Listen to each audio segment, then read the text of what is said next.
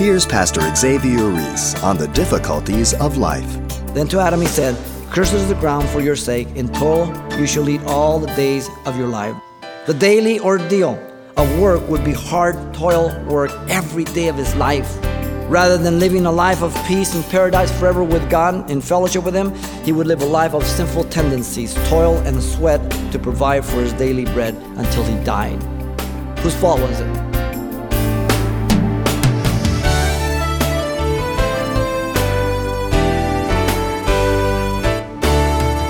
Welcome to Simple Truths, the daily half hour study of God's Word with Xavier Ries, Senior Pastor of Calvary Chapel of Pasadena, California. Scholars and intellectuals are, you might say, fairly high up on the food chain. And it's no secret, we worship knowledge and the knowledgeable.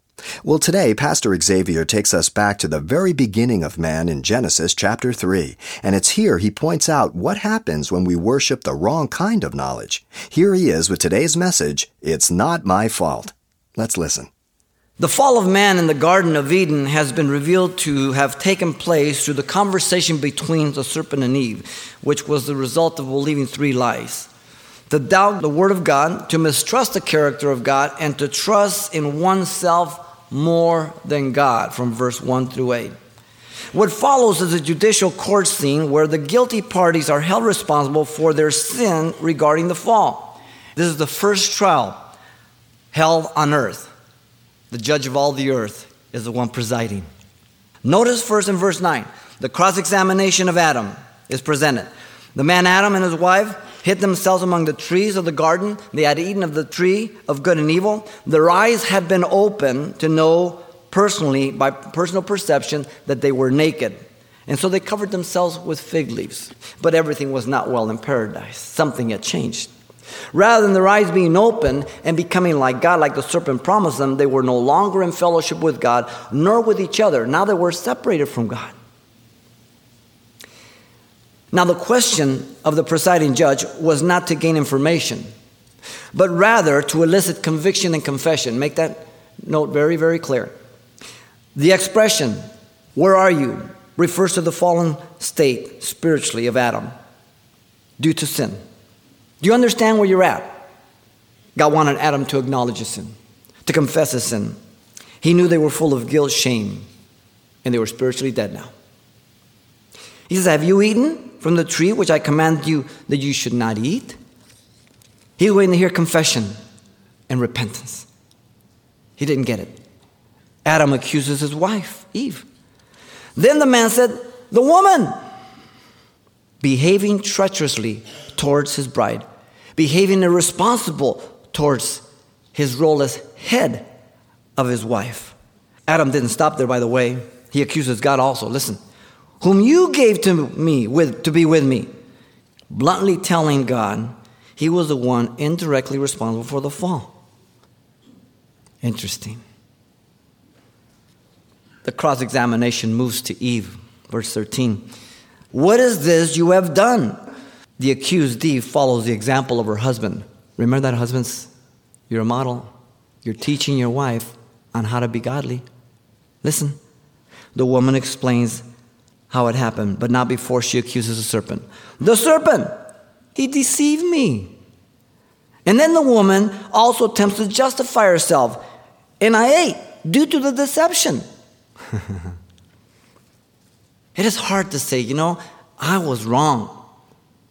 I was out of line. But it's so necessary. The confrontation of sin was not a pretty picture, was it? Pretty ugly. Notice it moves to the discrimination of sin, verse 14 through 19. 14 through 15, we have the judicial verdict over the serpent.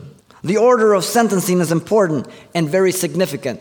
The one who had the greatest privilege had the greater responsibility, therefore, will receive the greater punishment. You are cursed more than all cattle and more than every beast of the field. On your belly you shall go, and you shall eat dust all the days of your life. In fact, the implication could indicate that the serpent walked upright before the fall. Now, notice the presiding judge pronounced the spiritual power struggle now in existence and the promised Redeemer. Verse 15 I will put enmity between you and the woman, and your seed and her seed. The word enmity means hatred, referring to the two families that now exist the godly seed and the ungodly seed. And that would follow into Israel and everything else, okay? The most definite meaning, secondly, is that the seed of the woman refers to the first promise of the Messiah to be born without a man through the Holy Spirit. Here's the first prophecy of virgin birth. Isaiah 7:14, a virgin shall bear a son, you should call his name Emmanuel, God with us. Uh, Matthew 1:20 fulfills it, conceive of the Holy Spirit. Galatians 4:4, in the fullness of time, God sent forth the Son, made of a woman under the law. Here you have the first proclamation of the gospel in seed form. Your Messiah. Notice the Lord promised the permanent defeat of Satan by the Messiah. The reference to he shall bruise your head indicates a permanent fatal blow to the authority of Satan over mankind, being crushed in his two comings. Notice the reference to, and you shall bruise his heel. Head, now heel. It refers to Satan's temporary blow of Jesus as he died on the cross for three days. He was wounded for our transgression, bruised for our iniquities, Isaiah 53 says. Now, notice in verse 16, the judicial verdict over the woman comes. The verdict is related to her God given ability to bear children. I will greatly multiply your sorrow in your conception. In pain, you shall bring forth children. The implication being that the original created state, she would not have gone through this sorrow, through this pain. And if you're a woman, you have a baby, you know what I'm talking about. the verdict is related to her rebellion against her God given head. Next, her husband. Listen, your desire shall be for your husband. Some say this refers to her submission of the woman and her desire sexually towards her husband. It can't be, because that was the original state in perfection. This is the curse. It has to be the opposite. The context, the woman's desire to usurp authority and control over the headship of the man. Wow. Her husband. She wants to usurp his authority, be the head, and he shall rule over you. There's the sin nature of the man and the woman. The battle of the sexes came about as a result of the fall, not God's doing. But they brought this judgment on themselves through disobedience. Until you're in Christ, there's no hope for you as husband and wife. But the sad scenario is that being in Christ, many have no hope because they're not obedient. They're living like non believers. They're, they're not getting the, the, the harvest they should. Notice the judicial verdict over the man comes last, verse 17 through 19. He addresses Adam thirdly, being the last to sin at the hand of his wife. This is the first time the name Adam is used as a personal name, very first time. He is addressed the longest, by the way, of all three, even longer than Satan. Eve has one verse, Adam gets three. Head, all right? The presiding judge pronounces the reason for the verdict. It's twofold. Listen carefully. First, because he acted like the tail instead of the head. Where do you get that verse? God uses that phrase for Israel. I've made you the head over all nations. But if you don't obey me, I'll make you the tail. Too many men act like tails instead of heads over their home. Adam should have not listened to his wife. Adam should have not eaten of the fruit. Listen to me well. Husbands and wives, if your husband and wife wants you to do something against God, you obey God. You don't obey your mate. You understand me? You're faithful to God. Secondly, because he acted in disobedience to God and have eaten from the tree of which I commanded you, saying, You shall not eat of it. God gave to Adam the command directly in Genesis 2 16 and 17. No excuses. Adam was directly responsible to God for that reason. The fall is attributed to Adam, not to Eve. Adam transgressed, 1 Timothy 2:14. Eve was deceived. Notice because of these two things, the verdict is pronounced. Listen to it well. Then to Adam he said, Cursed is the ground for your sake. In toil you shall eat all the days of your life, the ground being cursed now rather than yielding abundant perfection of harvest. What a contrast. The daily ordeal of work would be hard toil work every day of his life. He brought it on himself. The presiding judge describes the curse on the ground. Rather than seeing a flawless garden by merely caring and keeping the garden, God says, both thorns and thistles it shall bring forth for you. Rather than eating of every tree of the garden permitted, as he was told, you shall eat the herbs of the field. Rather than living a life of peace and paradise forever with God in fellowship with Him, he would live a life of sinful tendencies, toil and sweat to provide for his daily bread until he died. Whose fault was it? He was taken from the ground, breathed life into in Genesis 2 7. He would return to the ground at physical death, as God had promised. Genesis 2:17. What God says he means. God will shortchange no one. Everyone will get exactly what they deserve in Christ or apart from Christ. The priority and degree in which justice is to be carried out must follow the amount of culpability based on privilege and responsibility always. This is the model. In a marriage, a man is most responsible for all that takes place in his home and what he allows due to the fact that God has ordained him as the head of the home. 1 Corinthians 11 3. The head of the woman is the man.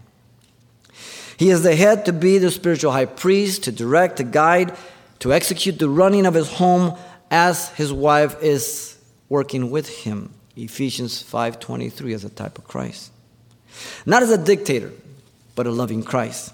His wife being the corresponding complement to him as we've seen, tending to the home, tending to the children. Therefore, he is able to work without distraction and anxiety. His home is being cared for. Listen to Titus 2 4 and 5.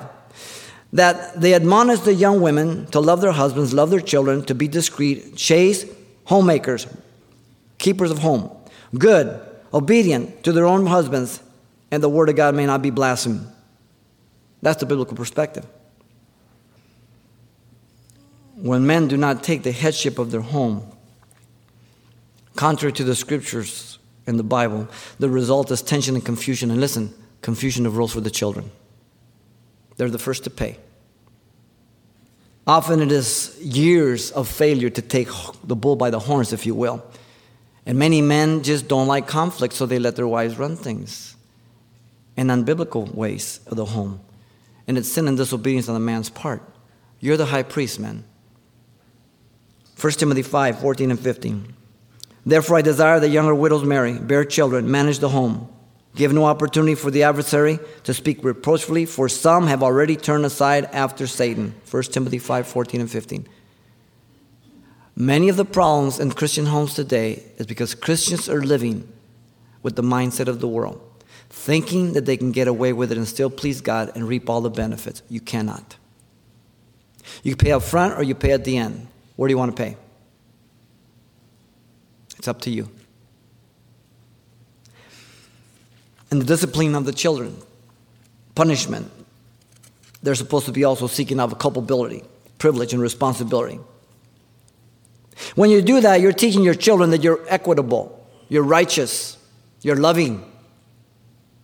You will maintain your integrity and your authority in your home. Notice the reconciliation from sin is last, verse 20 to 24. Verse 20 to 21 God reconciled man by faith in the promise of the future Redeemer. The man Adam names his wife Eve. He did so with understanding the promise of God because she was to be the mother of all living. The first time Adam identified his wife was an extension of himself, bone of my bone, flesh of my flesh, she shall be called woman in Genesis 2:23. He was the origin of the woman. This time, Adam names her after the role in marriage for society regarding human race. She would bear children. All children to come would be born of her as living beings in her own image, fallen now, with sin nature. All that would follow would know that the fall came through the woman, but would also know that the Messiah would come through the woman. Now that's God's mercy. You understand? Notice the man Adam and his wife were atoned for by God. Also, for Adam and his wife, the Lord God made tunics of skins and clothed them. God made an atonement for Adam and Eve's sin. Sin has to be atoned. Here's the principle throughout Scripture blood. The innocent, spotless little animal had to die in the substitutionary place of them. A type of substitution that runs throughout the scriptures. Leviticus uh, 17 11, the life of the flesh is in the blood, and I have given it to you as a token for an atonement on the horns of the altar. Jesus Christ, we're cleansed by the precious blood of Jesus Christ. Peter says he's the Lamb of God to come. John 1 29. It's all through there. Now, notice God in verse 22 and 23 recognized the sinfulness of man. And he took steps to ensure Adam and Eve's protection from ruining the promised redemption. Listen, the Godhead, the Holy Trinity, converse once again here among themselves about fallen man. Then the Lord God said, Behold, a man has become like one of us to know good and evil. Adam and Eve came to know good and evil through disobedience. That's the problem. Adam and Eve's knowledge corrupted them instead of enlightening them. And now, lest he put his hand and take also of the tree of life and eat, listen, and live forever. God protected man from himself, lest he enter the garden and eat of the tree alive in a fallen state, and then would have lived eternally fallen, unable to be redeemed. God, having prophesied of the Messiah to come, he ensures it here. Mercy, compassion, grace, literally, because he didn't deserve this the Godhead, the Holy Trinity, sent Adam and Eve forth from the garden. Notice, therefore the Lord God sent them out of the Garden of Eden. Yahweh Elohim separated Adam from the garden he had prepared for him and his wife, God's ideal. They forfeited. The Garden Eden, the word Eden means pleasure. God removed and sent him away from the presence of God's fellowship and provisions he would have ever needed, everything, to a life of personal toil, sorrow, and pain of his own doing. And so the Godhead of the Holy Trinity sent man away to live out the consequences of his sin, depending on God, to till the ground from which he was taken. Adam would have to till, labor in the ground that he was taken from, rather than to tending and keeping it in Genesis 2:15. What a contrast. Adam would see things grow from the ground with much difficulty. The very same ground he was created from, the very same ground would claim his body one day. Mm. His doing, not God's. And so in verse 24, God realized the secure protection of the garden by an angelic sentinel.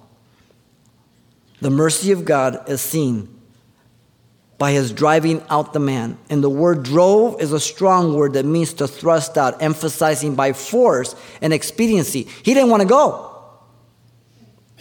Ladies, you remember the first day of your child in school? you don't want to go. It kills you as you drive away. Broken-hearted father doing what he has to do The same word is translated divorce three times. God divorced Adam and Eve from the garden. Why? Unfaithfulness. The mercy of God is less than man deserves. Law is what we deserve. Anybody want law? the love of God moved him to place cherubim at the east of the Garden of Eden. Cherubim are angelic beings of the highest order. The word cherub, as you know, as we study the studies of angels, its root is uncertain, but it is believed to mean to cover or to guard. And the first appearance would certainly give credence to the meaning. Uh, Psalm 80 says, Give ear, O shepherd of Israel, you who lead Joseph like a flock, you who dwell between the cherubims, shine forth. Psalm 80, verse 1. And we've already seen Revelation 5 6 before the throne of God, the cherubim there. They guard the throne of God. The east marks the outer boundaries of the garden, the ideal life with God and fellowship with God. Interesting as you follow and you go through beginning Genesis, go through the chapters, Babylon is said located towards the east. Sodom and Gomorrah, the east. Jesus will return back from the east. Look up in your concordance, all easterly directions. It's a great study. Notice the angelic cherubim of God guarded the garden. The weapon of choice, a flaming sword, turning every way. It was composed of fire. The word flame, the root word is burn or to blaze. It seems to indicate a circular revolving motion to ensure uh, that Adam would not enter in. Knowing he's rebellious, he's going to try to sneak in. You ever try to put your child to bed and try to sneak out of the room? That's Adam. Okay? The word guard means to have charge of the tree that could impart eternal life. You see, everybody has eternal life. It's where you're going to spend it that's the problem. If you're in Christ, you receive eternal life to live with God for all eternity. If you don't receive Christ, you have eternal life apart from God. So it's not a matter whether you want eternal life. The question is, where are you going to spend eternal life? That's the question. The first Adam forfeited the tree of life. He was kept from eating from the tree of eternal life until the appropriate time. Booted out, expelled. Adam brought a curse upon creation by eating of the tree of good and evil. Genesis 3, 6, and 17. Adam obtained a sin nature and affected the entire human race. He's the federal head, and sin and death entered in. Romans 5:12. We're all sinners. We all die. Now, the last Adam, Jesus Christ, regained the right to the tree of life lost at paradise of Eden. The promised Messiah died on the tree and redeemed us from the curse of the law, having become a curse for us. Galatians 3:13 and 1 Peter 2:4. Now you can partake of the tree, the tree in which Christ died. That's the tree of eternal life. In fact, the church of Ephesus, if you remember, the Spirit says this in promise he who has an ear, let him hear what the Spirit says to the church, the churches, plural. To him who overcomes, I will give to eat from the tree of life, which is in the midst of the paradise of God. Revelation 2 7. He's not talking about the Garden of Eden, he's talking about the eternal state. Revelation 22 2, the eternal state. Listen. In the middle of the street, and on either side of the river, was the tree of life, which bore twelve fruits, each tree yielding its fruits every month. The leaves of the tree were for the healing of the nations. 22:14. The last beatitude of Revelation regarding the eternal state says this: Blessed are those who do his commandments that they may have the right to the tree of life and may enter through the gates into the city. God has come full circle with his original intention for man eternity and paradise with God. Is he good or what? the reconciliation from sin was the work of God completely. Man. The judicial court scene in the Garden of Eden reveals the guilty parties being held responsible for their sin regarding the fall in these three movements. Should we run our lives any less? Should we run the church any other way? Of course not. The confrontation of sin was not pretty, it never is. The discrimination of sin was righteous judgment. The reconciliation from sin was the work of God. Great stuff in Genesis. I'm loving it. May God give us the wisdom to yield to His word. May we live out the life of Christ regardless of the sacrifice. Whose fault is it? Yours or God's? Pastor Xavier Ries with a challenging reminder of how we should live our lives. And you can request a copy of today's message, It's Not My Fault. As always, you can obtain it on CD for just $4. Now, this will also include what we heard the last time we were together, so the title to ask for once again is It's Not My Fault, or simply mention today's date when you write. Now here's how to reach us. Simple Truths, 2200 East Colorado Boulevard, Pasadena, California, 91107. Or to make your request by phone, call 800 926 1485. Again, that's 800 926 1485. Or the address once again is Simple Truths, 2200 East Colorado Boulevard, Pasadena, California, 91107. And thanks for including the call letters of this station when you contact us. Sin has siblings. More sin. We'll find out how you can break the cycle when you join Pastor Xavier Ries on the next edition of Simple Truths. Hope to see you then.